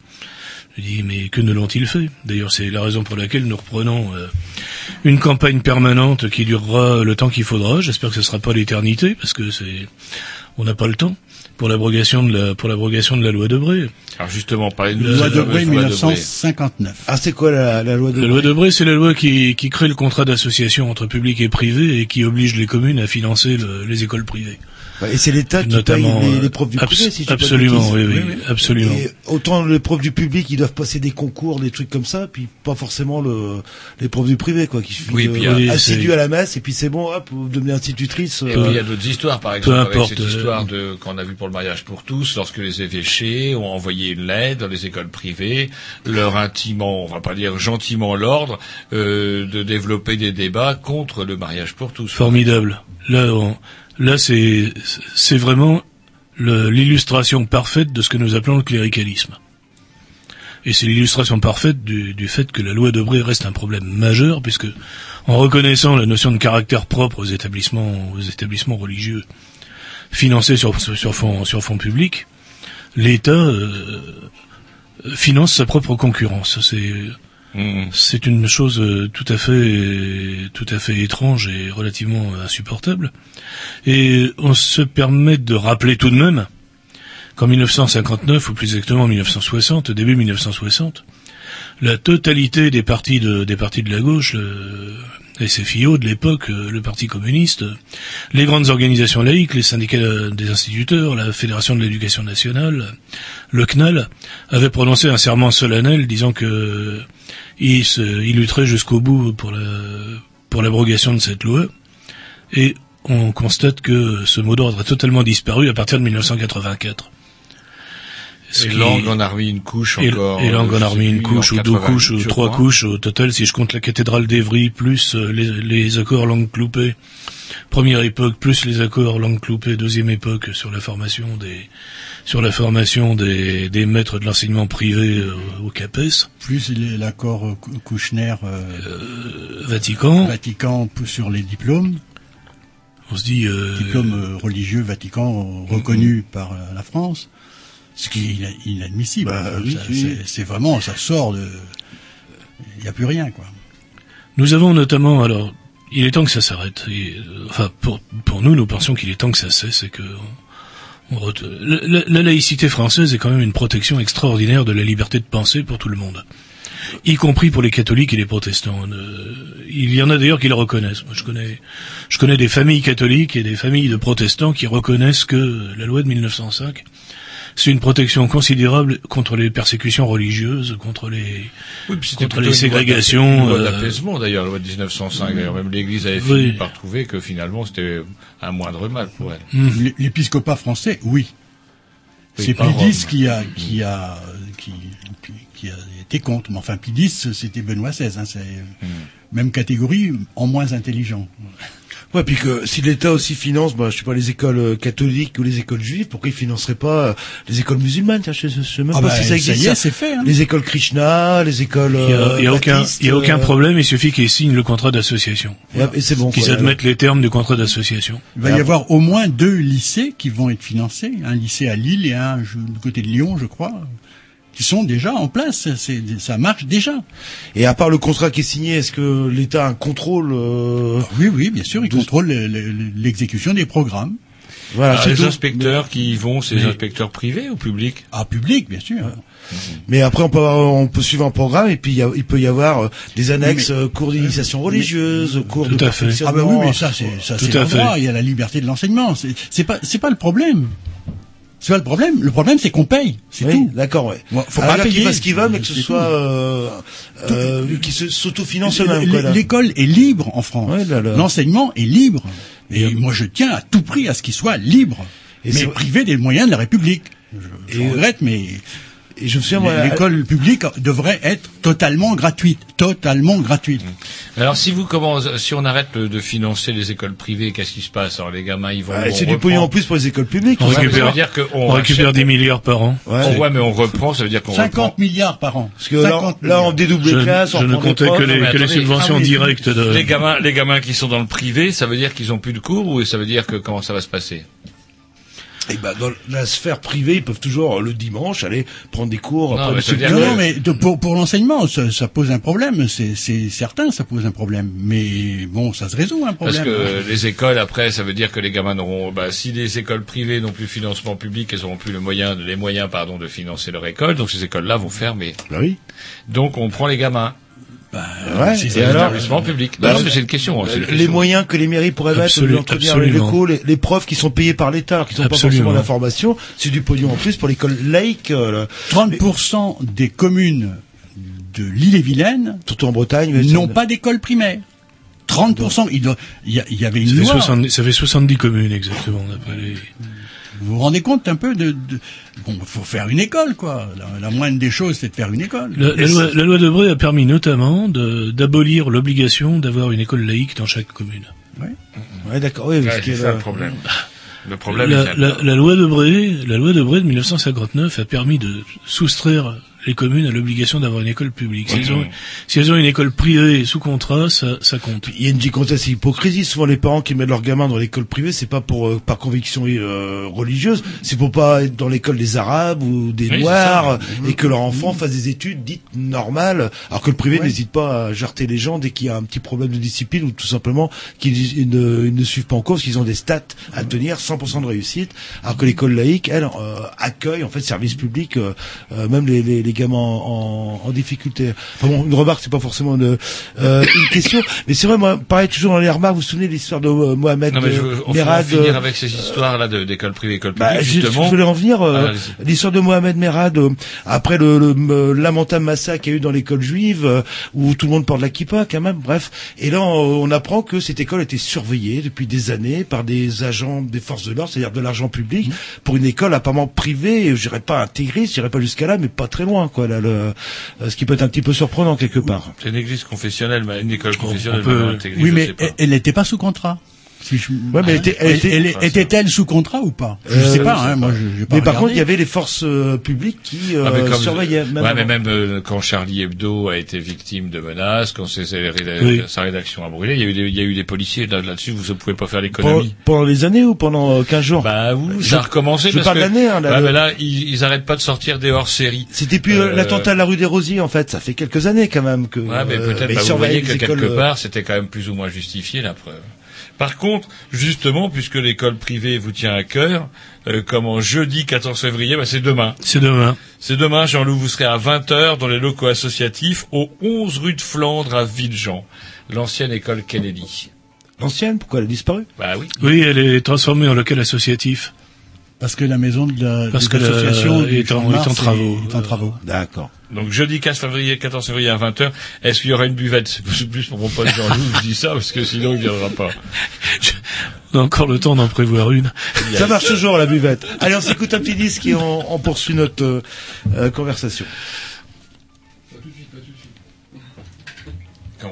Comment ça, pas tout de suite? C'est quoi ce bordel? Ben voilà, ça s'appelle un blanc en radio. Et si on n'était pas des vieux pistards, on voulait des conneries, ça serait un blanc.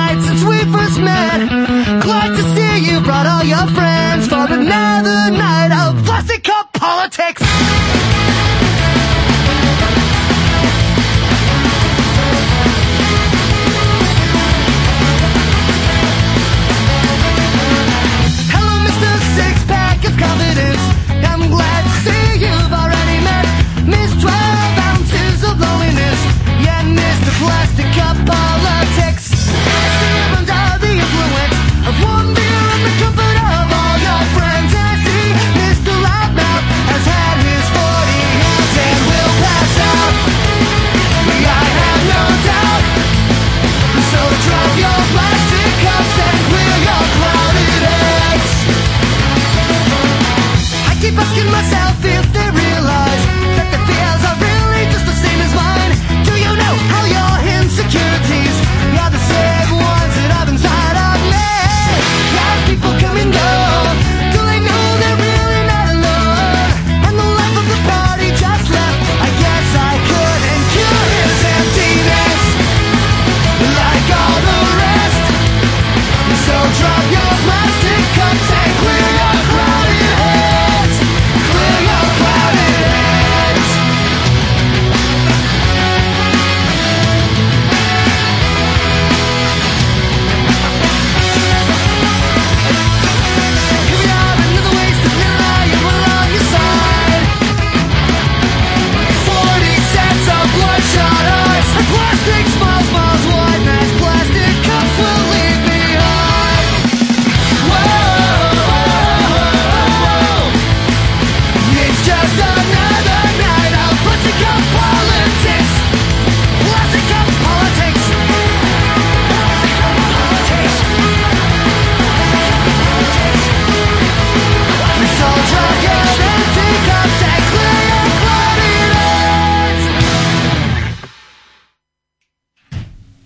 Voilà, Roger qui regarde encore...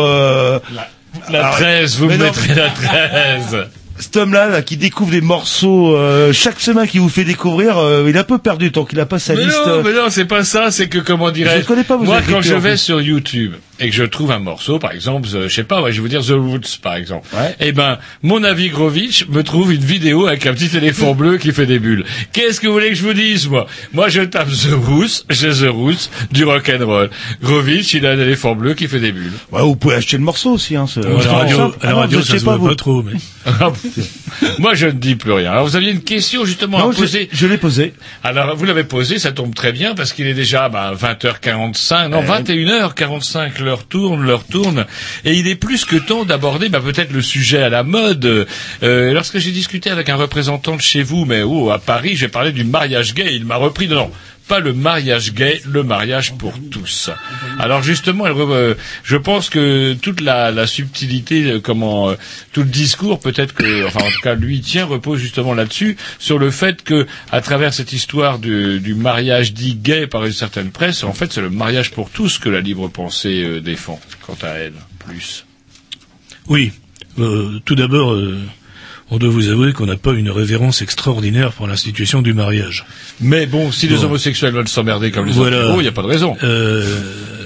Simplement, il y a un problème de démocratie et d'égalité dans cette affaire-là.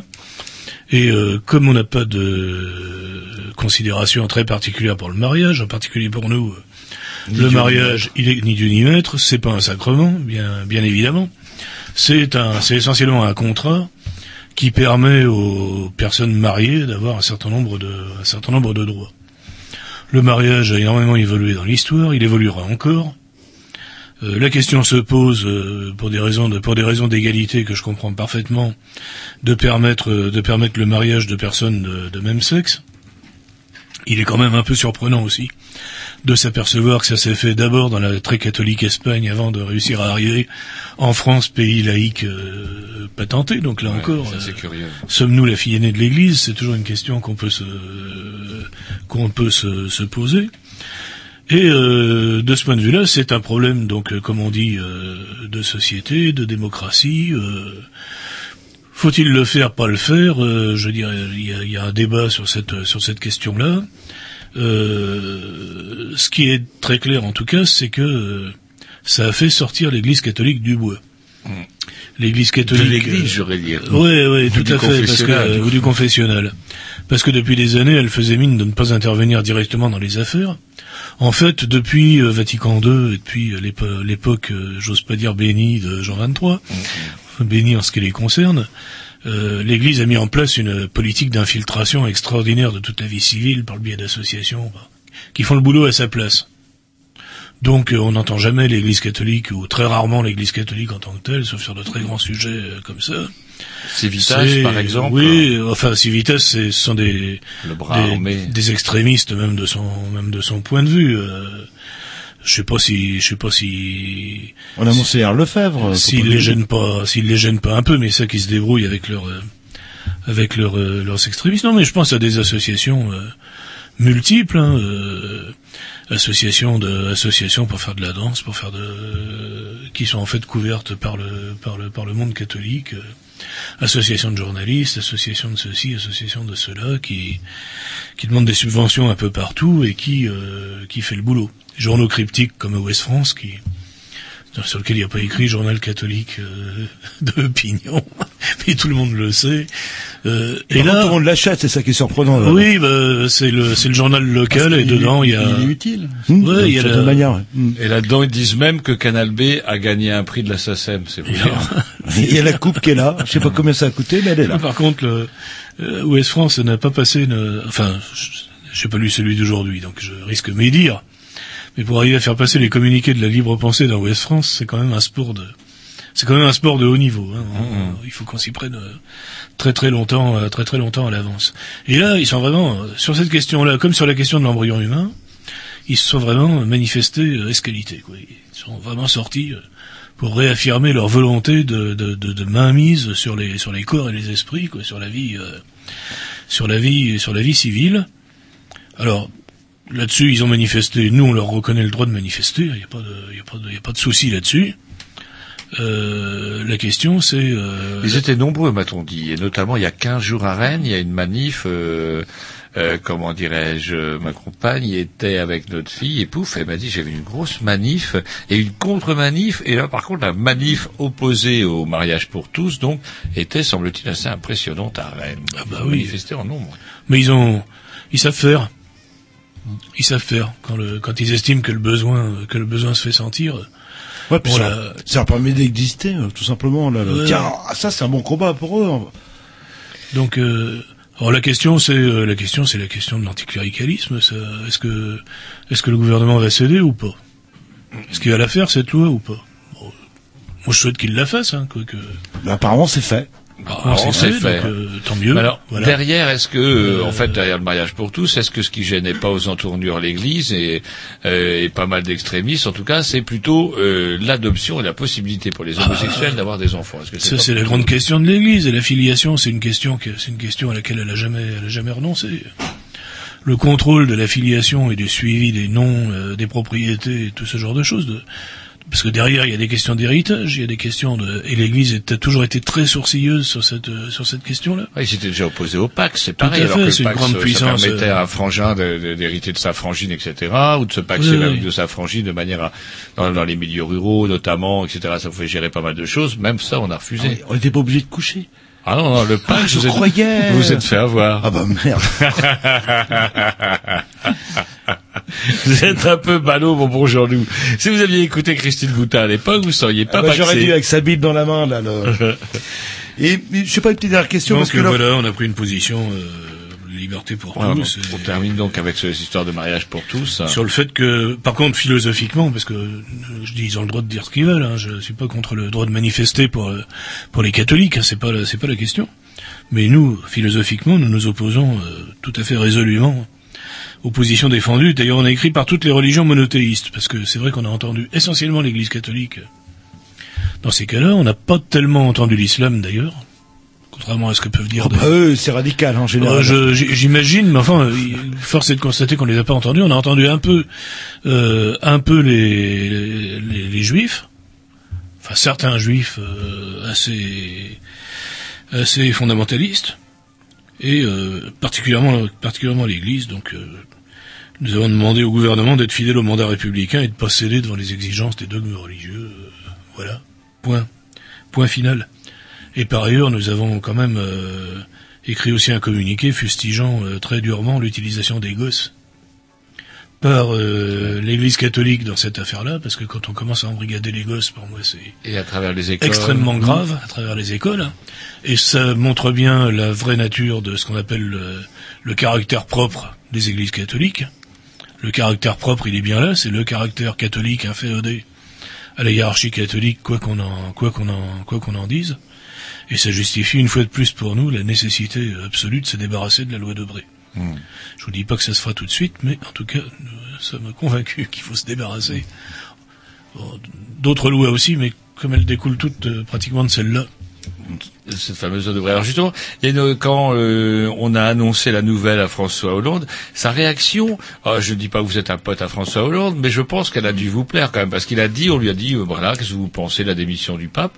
Il a dit, voilà, si c'est un problème de fatigue, etc., on peut respecter cette décision, mais par contre, je tiens à rappeler que la France, en tant qu'État laïque, je ne sais pas s'il a prononcé le mot laïque, en tout cas, il a dit, n'a aucun commentaire à faire sur ce qui peut se passer au sein du Vatican, et il a même rajouté, d'ailleurs, ce qui lui a valu lire de Guéant, et ça, ils l'ont pas passé sur France Inter. En tout cas, on lui a posé la question de savoir si, qu'est-ce qu'il y a, quel candidat qui va succéder au pape. Il a dit en tout cas que le Parti socialiste n'avait pas de candidat. Et ça, c'était assez rigolo, ce qui lui a valu lire d'ailleurs de Claude Guéant. Oui, on n'ironise pas sur le pape. Ce sera un pape black, moi je vous le dis là. J'y crois. C'est trop facile. Moi aussi j'y crois, mais attends, c'est trop fastoche, c'est évident. De toute façon, oui, ils mettent un pape black jeune qui autorise le mariage des prêtres ou alors des. Vous n'aurez plus d'ennemis chez les cathos, parce que je crois qu'ils vont avoir du mal à se reproduire. On s'écoute un petit disque et après. Je suis quand même content de savoir que le Parti socialiste n'a pas de candidat. Et par contre, on n'aura peut-être pas le temps de s'écouter un petit disque. Oui, qu'on conclure. Non, mais moi, c'est juste pour faire un petit coup de... En tout cas, nous ne savons toujours pas si François Hollande acceptera ou pas la caractérisation de chanoine de Latran. Puisque ça lui a été proposé, nous lui avons écrit pour lui dire ça suffit, Sarkozy nous a fait le coup, vous allez pas nous le faire aussi, et nous n'avons pas de réponse jusqu'à ce jour. Bon. Allez, un petit disque et après on se dit au revoir. Ça sera pas The Roots puisque c'est l'éléphant bleu pour M. Grovitch. C'est le 13, c'est le 13. C'est le 13. Ah ouais. Je vais vous dire ce que c'est, moi, le 13. Je vais vous dire. Moi, c'est ce que vous avez dit tout à l'heure. Le 13, c'est China Rats. Encore? Non, pas ce morceau-là. Ah non, mais pas ce morceau-là, vous passez les mêmes groupes. Ouais, et lui, qui repasse un vieux morceau triste comme la mort tout à l'heure. Ouais, il y a 10 ans que je l'ai pas repassé, quoi. Mais il y a 10 ans. Ils ont sorti un EP, il y a 4 morceaux dessus, j'ai écouté 3, donc la semaine prochaine, on aura le 4e. Non, le 4e, je l'ai pas. Ah, bah, je l'ai, moi, je peux vous le filer. C'est vrai qu'on a pendu des techniciens pour moins que ça. Ah, mais je rêve. Allez, China Rats pour bien terminer. Et je connais quelqu'un qui avait ramené une compilation un jour. Qu'est-ce que j'ai fait allumer? C'est parce que c'était le même disque.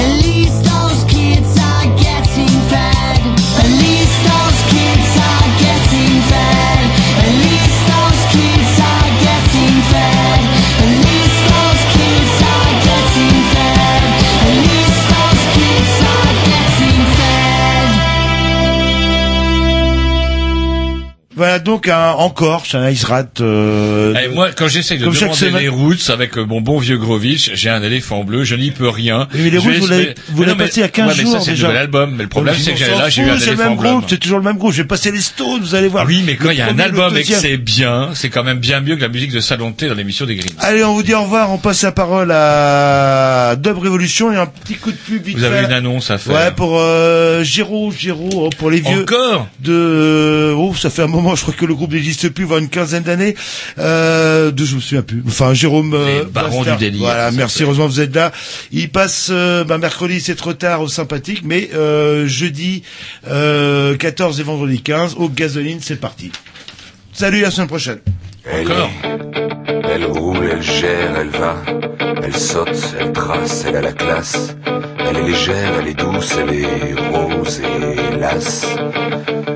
Elle sature, elle est cactus, elle canne, elle récolte, elle coule, elle casse, elle rage, vraiment elle craque. Elle roule, elle gère, elle va, elle saute, elle trace, elle a la classe. Elle est légère, elle est douce, elle est rose et lasse. Elle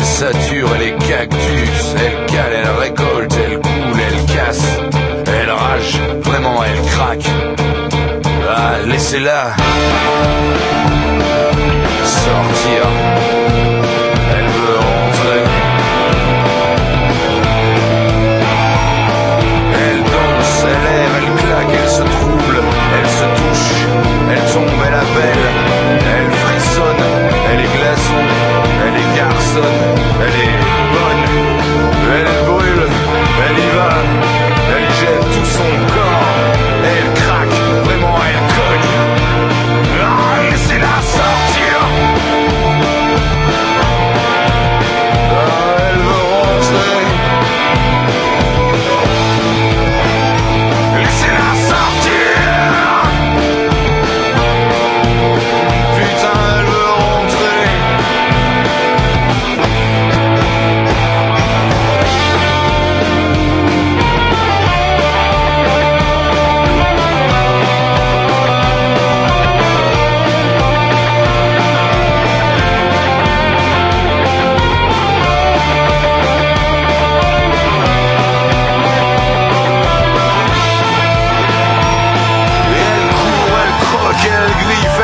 Elle s'arrache, elle est belle et cache, elle fonce et défonce, elle s'en fout, elle s'obstine, elle est infime, elle est un mot, elle est oiseau, elle vole, elle s'envole, elle se crache, vraiment, vraiment elle craque.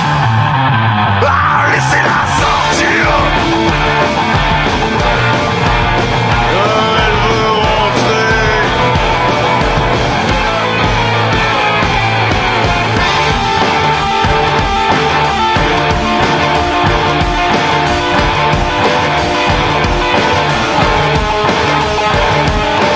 Elle est, elle roule, elle gère, elle va. Elle saute, elle trace, elle a la classe. Elle est légère, elle est douce, elle est rose et...